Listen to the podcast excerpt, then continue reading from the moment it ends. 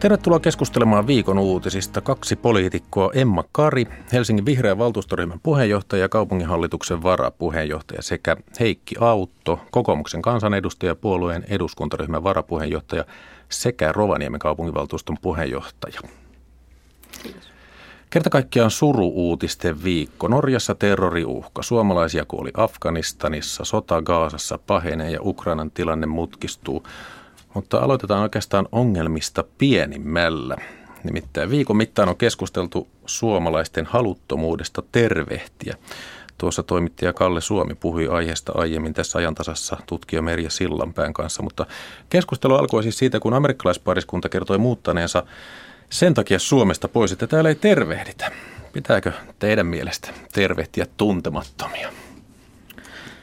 Kieltämättä siinä vaiheessa, kun tämän, tämän tuota, mielipidekirjoituksen luin, jossa, jossa tästä, tästä tuota, perheen muuttamisesta kerrottiin ensimmäistä kertaa, niin kyllähän se vähän hävetti, että, että näinkö me oikeasti käyttäydytään, että ihmiset muuttaa täältä pois, koska me ei edes morjensteta. Mutta tota, musta tuntuu, että Suomessakin tämä on pikkuhiljaa muuttumassa. Riippuu varmaan vähän missä päin ollaan ja, ja tota, kuinka, kuinka, miten se yhteisö lähtee, lähtee muodostumaan missäkin puolella Suomea ja missäkin puolella eri kaupunkejakin, niin, niin tavat pikkuhiljaa muuttuu ja, ja eiköhän täälläkin aleta pikkuhiljaa uskalleta morjestamaan jo ihmisiä, joita ei tunneta. Eli hyvän tahtoisesti toivot, että tavat muuttuu. Pikkuhiljaa. Heikki Autto.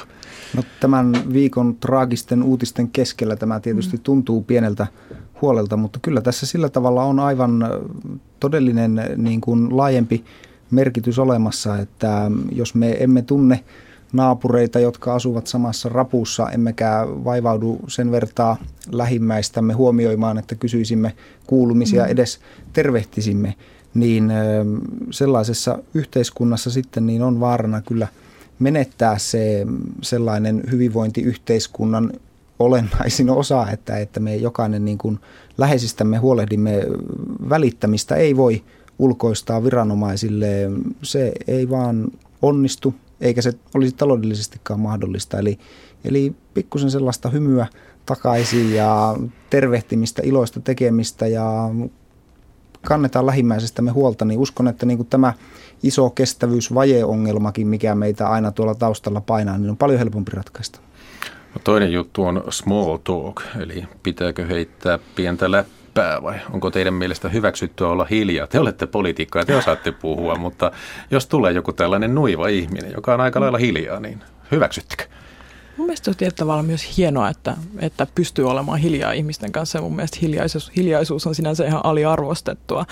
Ja, ja musta tuntuu, että tässäkin voi olla, voi olla osana se, että ajatellaan, että ihmisille pitää antaa myös tilaa. Meillä on hirveän vahva kunnioitus siitä, mikä on toisen ihmisen oma tila. Me ei haluta häiritä sitä, jos joku vaikka katsoo, että toinen kävelee ajatuksissaan, niin se kynnys ehkä mennä häiritsemään toista ihmistä voi olla meillä vähän korkeampi kieltämättä liian korkea. Mutta, mutta mun mielestä siinä on myös jotain hienoa, että ihmiset pystyy olemaan hiljaa keskenään ja, ja pystyy antamaan toisilleen tilaa. Ja mun mielestä se on myös arvostettava piirre ihmisissä, että ei meidän pidä myöskään sitä ajatella, että se on jotenkin pelkästään huono asia. Sanoi Emma Kari, entä Heikki Autto, kestätkö hiljaisuutta?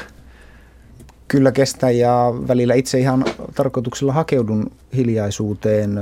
Kyllä se varmasti meille suomalaisille on luonnostaan sellainen tila päästä luonnon rauhaa, josta nautimme, mutta kun meistä suurin osa jo kaupungeissa asuu, niin kyllä meidän pitäisi sitten löytää myös se, miten kaupungissa voimme luontevasti toisemme kohdata. Ja viime talvenahan jonkin verran julkisuudessakin oli kohua siitä kampanjasta, jonka muistaakseni Helsinki Missio teki, jossa kerrottiin ikäihmisen vanhan naisen tarina siitä, kuinka hän oli yöpaidassaan vaeltanut läpi talvisen Helsingin kuolemaansa ilman, että kukaan oli pysähtynyt, ilman että kukaan oli kysynyt häneltä, onko kaikki kunnossa, mm. mihin olet menossa, ilman asianmukaisia vaatteita.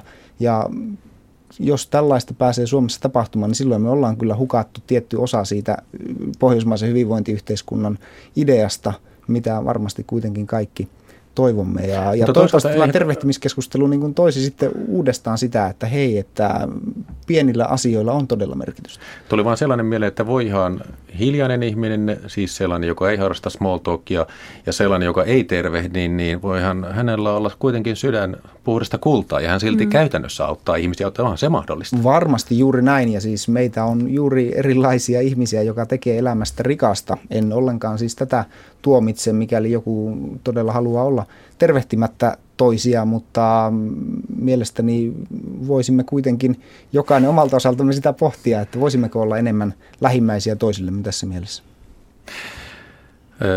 Puhutaan näistä Afganistanista surmatusta suomalaisista. Siis kaksi suomalaista avustustyöntekijää surmattiin Afganistanissa Heratin kaupungissa eilen. Onko tässä nyt erityisen traagista se, että he olivat siellä auttamassa? Heikki Autto.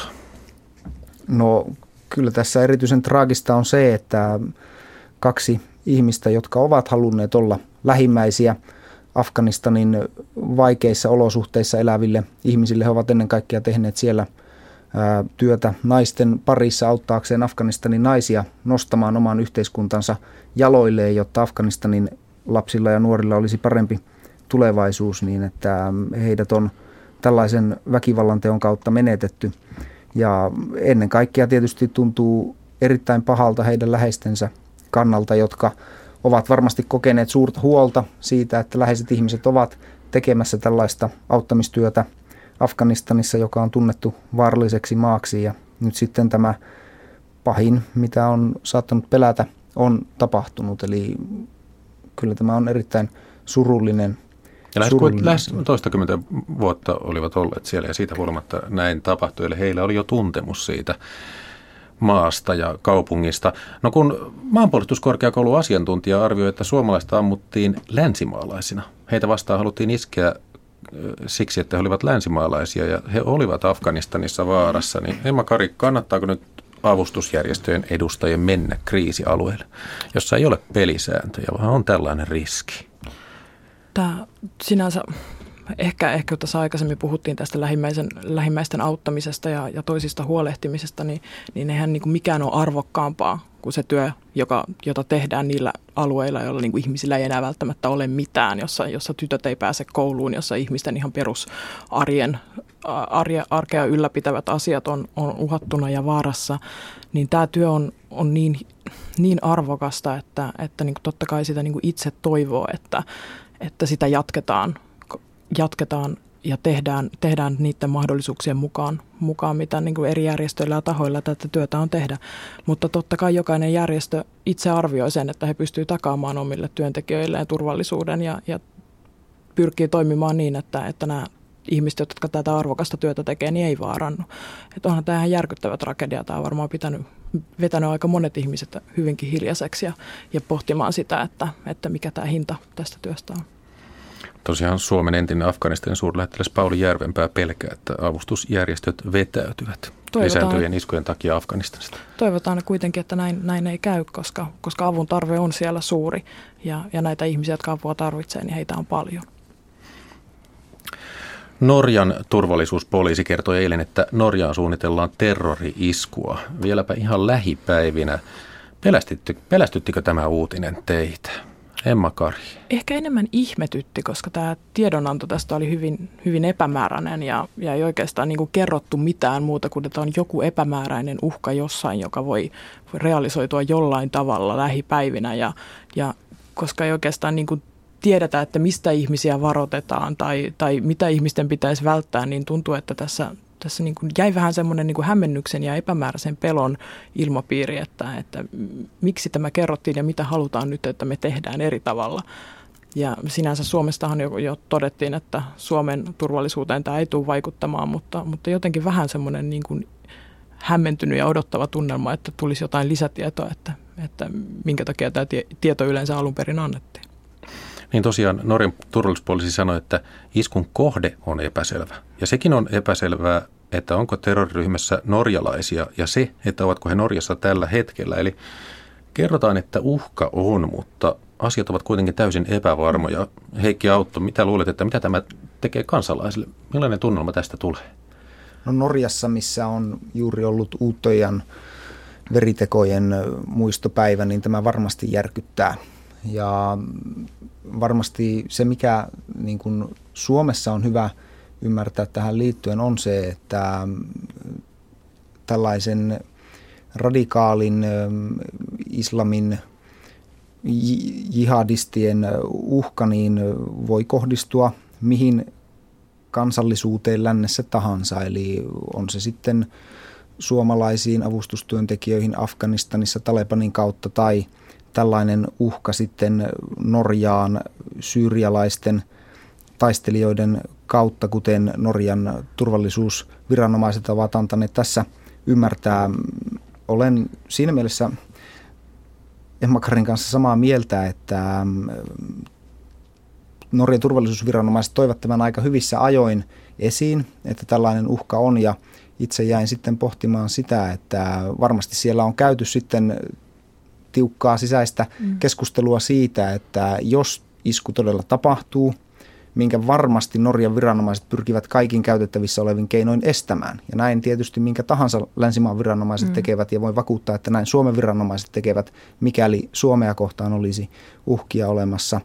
Niin jos kuitenkin isku pystyttäisiin toteuttamaan, niin sen jälkeen tietysti alkaisi kova pyykinpesu siitä, että tiesivätkö viranomaiset ja miksi tästä ei kerrottu.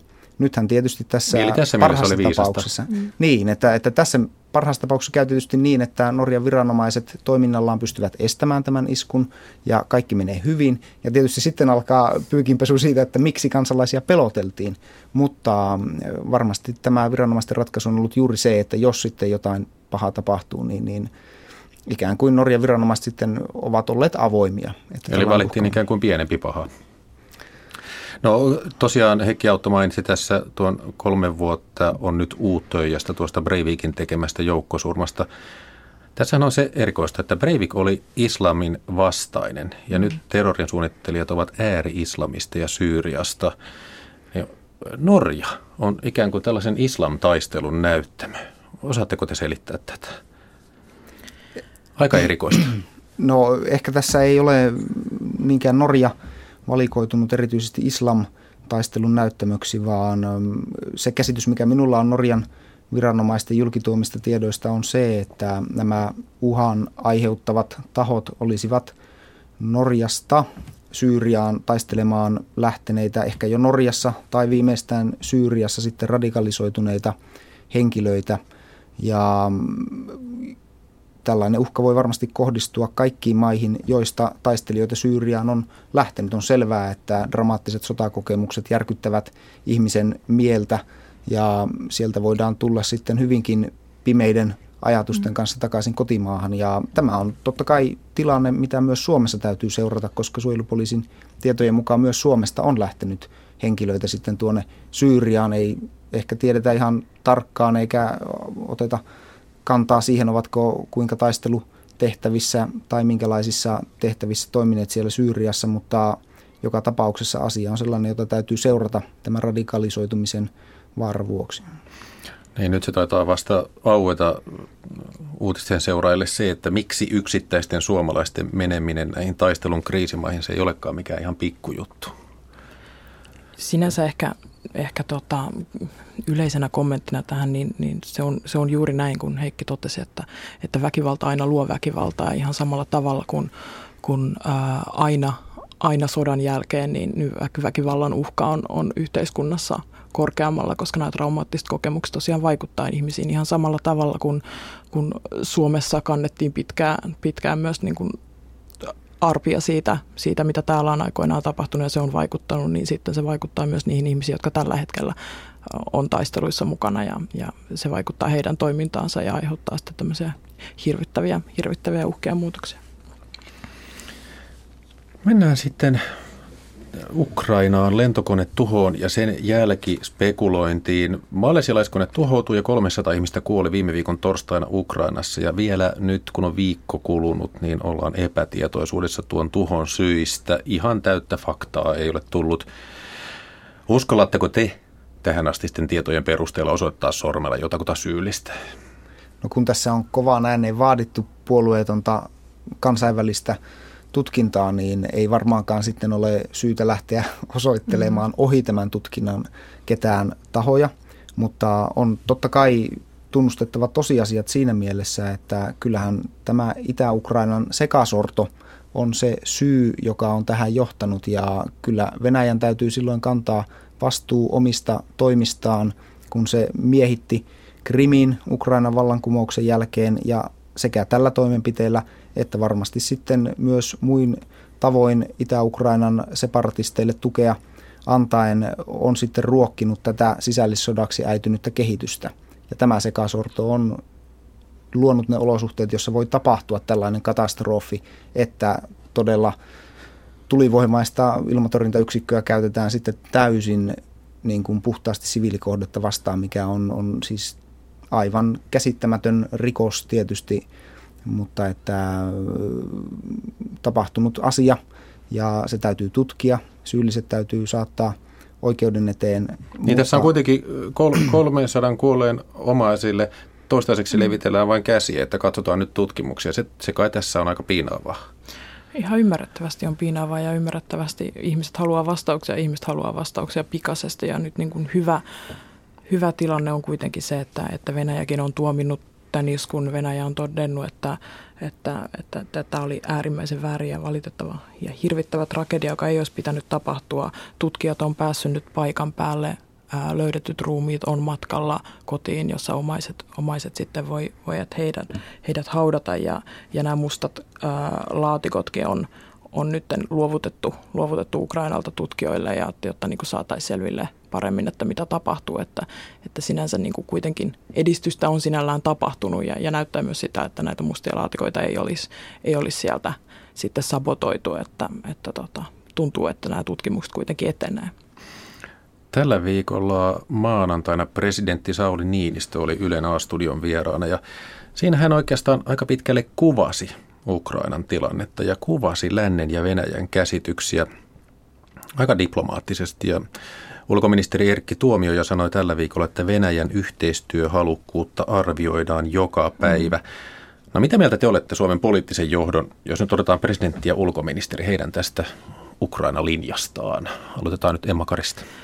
Onhan tämä tilanne tietenkin, tietenkin Suomelle aika, aika erikoinen tai Suomen asema tässä on aika erikoinen. Totta kai me seistään EU-linjan takana ja se on ihan itsestään selvää ja se on ollut koko ajan se linja, mitä, mitä, mitä onkin toisteltu, mutta onhan meidän asema sinänsä aika poikkeuksellinen, että meidän riippuvuus Venäjästä on niin, on niin suurta. On kyse meidän suurimmasta kauppakumppanista, meidän, meidän riippuvuus Venäjän, Venäjältä tuodusta energiasta on, on ihan todella suurta ja meillä on myös meneillään isoja hankkeita Venäjän kanssa, jotka, jotka tota, totta kai tässä kohtaa joudutaan arvioimaan ihan, ihan uudella tavalla, niin, niin kyllä, kyllä tämä niin muuttunut tilanne totta kai on meille vaikea. Kyllähän se on näkynyt, näkynyt tota viimeaikaisessa keskustelussakin, että, että vähän niin kuin etsitään uudelleen sitä, että miten, mikä meidän paikka on, miten käydään uudelleen turvallisuuspolitiikkaa turvallisuuspoliittista keskustelua, katsotaan sitä, että miten tämä heijastuu niin kuin kaikille eri politiikan osa-alueille, koska totta kai isona rajanaapurina niin, niin tämä muutos on sellainen, joka meihin vaikuttaa hyvin paljon. NATO-keskustelu on oikeastaan laantunut, mutta onko mitään, mikä olisi särähtänyt korvaan tässä Ukraina-politiikassa, Heikki Autto? No varmaan tietysti tämä EUn politiikan epäloogisuus siinä, että esimerkiksi Ranska on edelleen – myymässä näitä Mistral-luokan aluksia Venäjälle ja alukset ovat kuitenkin sen kaltaisia, joilla nimenomaan pystytään suorittamaan nopeita sotilasoperaatioita, valloittamaan, ottamaan haltuun alueita sitten oman alueen ulkopuolelta ja kyllähän niin kuin tämänkaltaiset aseet ovat juuri niitä, mitä Venäjälle ei pitäisi myydä, kun nyt on nähty, että Venäjä ei sitoudu niihin kansainvälisiin sopimuksiin, joita vaikkapa Ukrainan rajoista on aiemmin tehty ja joihin Venäjä on sitoutunut, niin kyllä tässä – eri EU-maiden erilaiset intressit, Ranskan asekaupat, ehkä Saksan energiariippuvuus, Britannian pankkisektorin vahva asema, kaikki näkyvät sillä tavoin, että jokainen puolustaa omiaan ja tuntuu erikoiselta, että Suomi joutuu sitten siellä tällaista pienimuotoista rajayhteistyötä puolustamaan, että voidaanko liikenneyhteyksiä Suomen ja Venäjän välillä yhteisön yhteisillä varoilla – kehittää, että kyllä ensimmäisenä täytyy asekauppa lopettaa Venäjän kanssa ja sen jälkeen sitten mennä tämmöisiin ihan ihmisten arjessa oleviin asioihin. Heikki Autto, äh, sävysi oli vähän kuin Meppi Liisa Jaakonsaarella, joka vastikään ihmetteli Suomen haluttomuutta EU-Venäjä-pakotteisiin. Hän sanoi näin, jos ulkopolitiikan perusta ei olisi arvoissa, vaan vain kaupassa, voisimme kaikki saman tien unohtaa yhteisen ulkopolitiikkamme ja ryhtyä kilpajuoksuun vaikkapa Keski-Aasian kaasu- ja energiavarannoista. Ymmärrättekö tämän periaatteen, että jos jokainen hieman vain tarkastelee niitä omia taloudellisia intressejä, niin ei tämä ulkopoliittinen yhteinen linja ole kovin jämäkkä? No tästä olen Liisa Jaakonsaaren kanssa samaa mieltä ja olen sillä tavalla niin toiveikas sen suhteen, että EU pystyisi kuitenkin nämä jokaisen maan omat intressit jättämään hieman taka-alalle, koska nyt tämä lentokatastrofikin osoittaa sen, että tässä kriisissä tullaan menettämään jatkossa ei vain ukrainalaisia, vaan myös eurooppalaisia ihmishenkiä ja ne ovat korvaamattomia. Kyllä tämä kriisi täytyy saada mm tavalla tai toisella hallintaan niin, että sotatoimet Ukrainassa päättyvät ja sen jälkeen löydetään neuvotteluratkaisua sitten siitä, millä tavalla siellä paikallishallinto järjestetään niin, että Ukrainan suvereniteetti pystytään turvaamaan ja vaalit demokraattisesti pitämään. Emma Kari, kun Suomessa keskustelu on ollut nyt vähän sitä, että nämä Venäjä-pakotteet saattavat osua omaan nilkaamme Suomen talouteen, niin onko tässä nyt siitä kyse, että jatkuvasti kiireen vilkkaa mietitään sitä, että miten tämä mahdollisesti vaikeuttaa meidän asemaa? Totta kai kyse on siitä ja, se on sinänsä ymmärrettävästi ihan inhimillinenkin reaktio, reaktio Suomen puolelta, mutta et, et kyllähän niin tässä on joka tapauksessa maailmassa, jossa, joka pyörii niin pitkälle talouden ympärillä, niin, niin tämä on se tapa – vaikuttaa, vaikuttaa siihen tilanteeseen, mitä, mikä Venäjällä on, on tällä hetkellä ja, ja mikä tilanne on Ukrainassa. Ja, ja totta kai tämä vaikuttaa myös meille sitä, että me joudutaan katsomaan aika lailla niitä meidän omia isoja hankkeita. Esimerkiksi tämä Fennovoima Rosatom ydinvoimalla hankinta on, on yksi kysymys, joka, joka on semmoinen, joka tästä pakostakin nousee, nousee esille, jota keskustelua ei välttämättä haluta käydä. Että, että meillä on iso poliittinen tuki kuitenkin tämän tyyppisille hankkeille, jotka, jotka on sitten yhteydessä suoraan, suoraan tota, ää, Venäjän, ää, Venäjän energiapolitiikkaan ja geopoliittisen, geopoliittisten intressejen edistämiseen ja ja siinä vaiheessa meidän pitää pystyä käymään nämä keskustelut myös omalta kannaltamme ja todeta, että, että kuitenkin rauhan saaminen EUn alueelle ja Euroopan alueelle on niin iso kysymys, että, että, että me ollaan kuitenkin tukemassa näitä pakotteita, vaikka ne voisivat olla myös meille itsellemme vaikeita ja, ja vaikuttaa meidän politiikkaan. Tunti sitten uutisoitiin, että Hamas ampui raketteja Tel Avivin lentokenttää kohti. Israelin armeijan tiedottaja vahvisti rakettien ampumisen, mutta Finnair ei ainakaan hetki sitten ollut vielä perunut perjantai-lentoaan Tel Aviviin. Yhtiö tarkkailee tilannetta.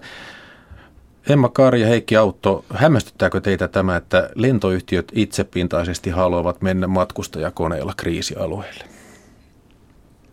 No en halua ottaa Finnairin toimintaan sen tarkemmin kantaa, mutta kyllähän tilanne Israelissa on kestämätön, kun tämä Hamasin terroristien raketti tuli jatkuu ja tätä rakettitulta pystytään ampumaan sitten täysin siviilikohteisiin, kuten Tel Avivin kansainväliselle lentoasemalle. Tässäkin mielessä tietysti on sitten tosiaan meidän suomalaisten syytä huomata, että tämä saattaa meidät eurooppalaiset, jopa meidät suomalaiset sitten osalliseksi näihin kriiseihin, kun terroristit pystyvät tällä tavoin sitten näiden kriisien vaikutusta eskaloimaan. Tämä raketti tuli Kaasasta, Israelin täytyy saada loppumaan ja on tietysti todella surullista, että ne toimenpiteet, joita Israel on – tehnyt puolustaakseen siviiliväestöä ovat johtaneet sitten Kaasan alueella myös siviiliuhreihin ja siviiliuhreihin aivan liian suuressa määrin, mutta tilanne on kyllä kestämätön. Sinne täytyy löytää ratkaisu, että tämä terrori loppuu. Emma Kari. Ehkä, ehkä tässä tilanteessa, jossa tosiaan niin kuin viimeisen nämä kuolin määräthän, mitä Gaasasta kuuluu, ne päivittyy koko ajan niin nopeata tahtia, että ei, ei pysy enää perässä, että paljonko siellä on, on ihmisiä ja sivileitä kuollut, mutta viimeisin, viimeisin tieto, on 800. Viimeisin jo. tieto, joka mullakin on, on tämä 800 ja, ja heistä, heistä tosiaan niin kuin 80 prosenttia hyvin todennäköisesti siviileitä, ää, niin, niin tämä inhimillinen tragedia ja ja, ja katastrofaalinen tilanne, mikä Gaasassa on tällä hetkellä meneillään, niin ehkä, ehkä siinä niin kuin siinä kontekstissa tuntuu olevan vähän erikoista, että, että Suomessa tunnutaan keskittyvää enemmänkin siitä, että kuka lentää ja mistä lentää, mikä tietenkin on, on hirveän ymmärrettävää, mutta, mutta nyt niin kuin pitäisi kyllä pistää kaikki paukut siihen, että me saataisiin Gaasaan, ra, Gaasaan rauha ja, ja saataisiin nämä Israelin iskut myös sinne loppumaan, että, että on tämä niin kuin, tämä tilanne on paisunut aivan käsittämättömäksi ja lähtenyt ihan totaalisesti käsistä. Ja, ja siinä vaiheessa, kun meillä toimittajat toteaa, että heidän silmiensä edessä isketään rannalla leikkiviin lapsiin, tuhotaan ihmisten koteja, joissa he nukkuvat öisin, on tuhottu sairaaloita, joissa ihmisiä hoidetaan. Nyt viimeisenä kuuluu eilen tämä, että kuinka Israel oli iskenyt tähän, tähän kouluun, jossa oli lapsia, joka toimi myös pakolaiskeskuksena, joihin ihmiset oli tullut turvaan. Varsinkin kun tämän paikan koordinaatit oli Israelille nimenomaan annettu, että, että iskut ei sinne osuisi, niin kyllähän tämä tilanne on niin hirvittävä. Ja nämä kuolin luvut alkaa olla niin kauheita, että, että nyt paukut pitäisi pistää kyllä siihen, että, että painostus saataisiin päälle niin, että Israel lopettaa nämä, lopettaa nämä iskut ja tämä Gaasan saarto, josta tämä koko konflikti johtuu ja nämä, tämä laiton miehitys, josta tämä kaikki johtuu, niin saataisiin päättymään. Yksi asia muuten, joka sitoo ja vähän yhdistää näitä Ukrainaa malesialaiskonetta ja sitten tätä Kaasan tilannetta on se, että siis YK on ihmisoikeusneuvosto on päättänyt käynnistää tutkimuksen Israelin hyökkäyksestä Gaasaan. Neuvoston jäsenistä 29 maata äänesti tutkimuksen puolesta, yksi Yhdysvallat äänesti sitä vastaan. Niin mm. Mietin tässä nyt vähän sitä, että miten olisi suhtauduttu sellaiseen maahan, joka olisi halunnut estää malesialaiskoneen tuhon tutkinnat tämä on hyvä kysymys ja onhan niin kuin täysin käsittämätöntä se tilanne. Että, Tutkinta, että, tässä on kuitenkin niin, tutkinnasta kysymys on kyse. nimenomaan, ei ole kysymys siitä, että, että todettaisiin, että onko sotarikos tapahtunut vai eikö se ole tapahtunut, vaan siitä, että selvitetään, mitä on tapahtunut.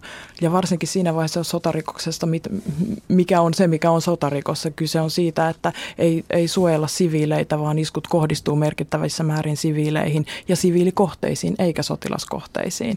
Ja kun tämä tilanne on tämä, minkä niin kuin äsken äsken totesin, että 80 prosenttia kuolleista siviileitä, kouluja, sairaaloita, ihmisten koteja, rannalla leikkiviä lapsia ää, tulitetaan ja heihin, heihin isketään, niin siinä vaiheessa, että estetään tai halutaan estää se, että edes tutkitaan – onko sotarikos tapahtunut, niin kyllähän se on ihan täysin käsittämätöntä. Sitä on hirveän vaikea ymmärtää ja se toisaalta myös selittää, niin kuin kuvaa hirveän hyvin sitä, sitä vahvaa linkkiä, joka on Israelin ja USA välillä, joka tämä niin kuin vahva tuki, joka on mahdollistanut sen, että, että tämä niin kuin sotatoimet ja, ja tämä niin kuin tuho, jota siellä on tehty jo todella pitkään, on saanut jatkua. Suurempi ongelma kuin Yhdysvaltain rooli YKssa, niin on yleensä YK on kykenemättömyys ratkaista tämä ongelma – ja tämä koko Gaasan kriisihän johtuu tästä Hamasin harjoittamasta terrorista, joka on johtanut sitten siihen, että Israel on joutunut ö, saartamaan sitten Gaasaa asekuljetuksilta ja tämä aiheuttaa tyytymättömyyttä, joka ilmeisesti sitten edelleen ruokkii tätä Hamasin aktiivisuutta näihin terroritekoihin ja tähän jatkuvaan rakettituleen, mutta ainoa kestävä tie ratkaista – tämä tilanne on se, että raketti tuli saadaan loppumaan ja YK on täytyy pystyä painostamaan sitten myös näitä Israelin naapurimaita siihen, että Hamasia ei tueta tavoilla, jotka edesauttavat sitä, että Hamas pystyy tässäkin tilanteessa jatkamaan tätä rakettitultaan. Eli, eli kyllä YK on täytyy tässä nyt paljon terästäytyä tämän kriisin ratkaisemiseksi. On kyllä hyvin erikoista sanoa, että tämä konflikti johtuu siitä, että, että jostain on lentänyt raketteja, kun meillä on vuosikymmeniä jatkunut laiton miehitys, joka on ajanut ihmiset aivan hirvittävään tilanteeseen. Ja me tiedetään, että Gaasassa siellä on ihmiset nähnyt nälkää, ihmistä, jossa on ollut lääkkeitä, lapset ei ole päässyt kouluihin, koko niin kuin yhteiskunta on jaettu, ajettu ihan hirvittävään tilaan, mikä totta kai jo aiheuttaa myös sen, että ei heidän ole mahdollisuutta edes niin kuin muodostaa mitään toimivaa armeijaa tai, tai niin kuin toimivaa kunnollista hallintoa, kun niin kuin kaupankäynti lääkkeiden saanti, kaikki perustavanlaatuinen toiminta, joka niin kuin normaalin yhteiskunnan ylläpitämiseen liittyy, on estetty. Kyllä, niin siinä Hamas, vaiheessa on hyvin Hamas. erikoista todeta, että tämä kaikki johtuu siitä, että Hamas on ampunut raketteja, kun ennen Hamasia sanottiin, että Israelin toiminta johtuu Fatasista. Ennen Fatahia todettiin, että tämä johtuu PLOsta. Niin tämä on jatkunut nyt vuosikymmeniä jo ennen Hamasia, ja kyllä mua vähän niin kuin tuntuu oudolta, että, että tämä niin kuin, ää, ja, ja Hamas, tuntuu niin kuin systemaattinen ihmisten tappaminen, niin, niin pitävät todetaan, että johtuu siitä, kaamealla että... tavalla panttivankinaan pyrkien luomaan tällaista kaaosta, joka pönkittää heidän omaa valta-asemaansa. Eli todella, todella surulliseksi vetää. Uutispuntarissa keskustelu suorastaan kuumenin. Kiitos keskustelijan vihreän valtuustoryhmän puheenjohtaja, Helsingin kaupunginhallituksen varapuheenjohtaja Emma Kari ja kokoomuksen eduskuntaryhmän varapuheenjohtaja kansanedustaja Heikki Autto. Kiitos teille. Ja huomenna ajantasassa lauantai vieras täällä samalla kanavalla kello 14.03. Lauantai vieras on matkaopas Raila Laine. Hän kertoo, miten oppaan on oltava diplomaattinen ja tuntava alue. Jakke Holvas kiittää nyt seurasta.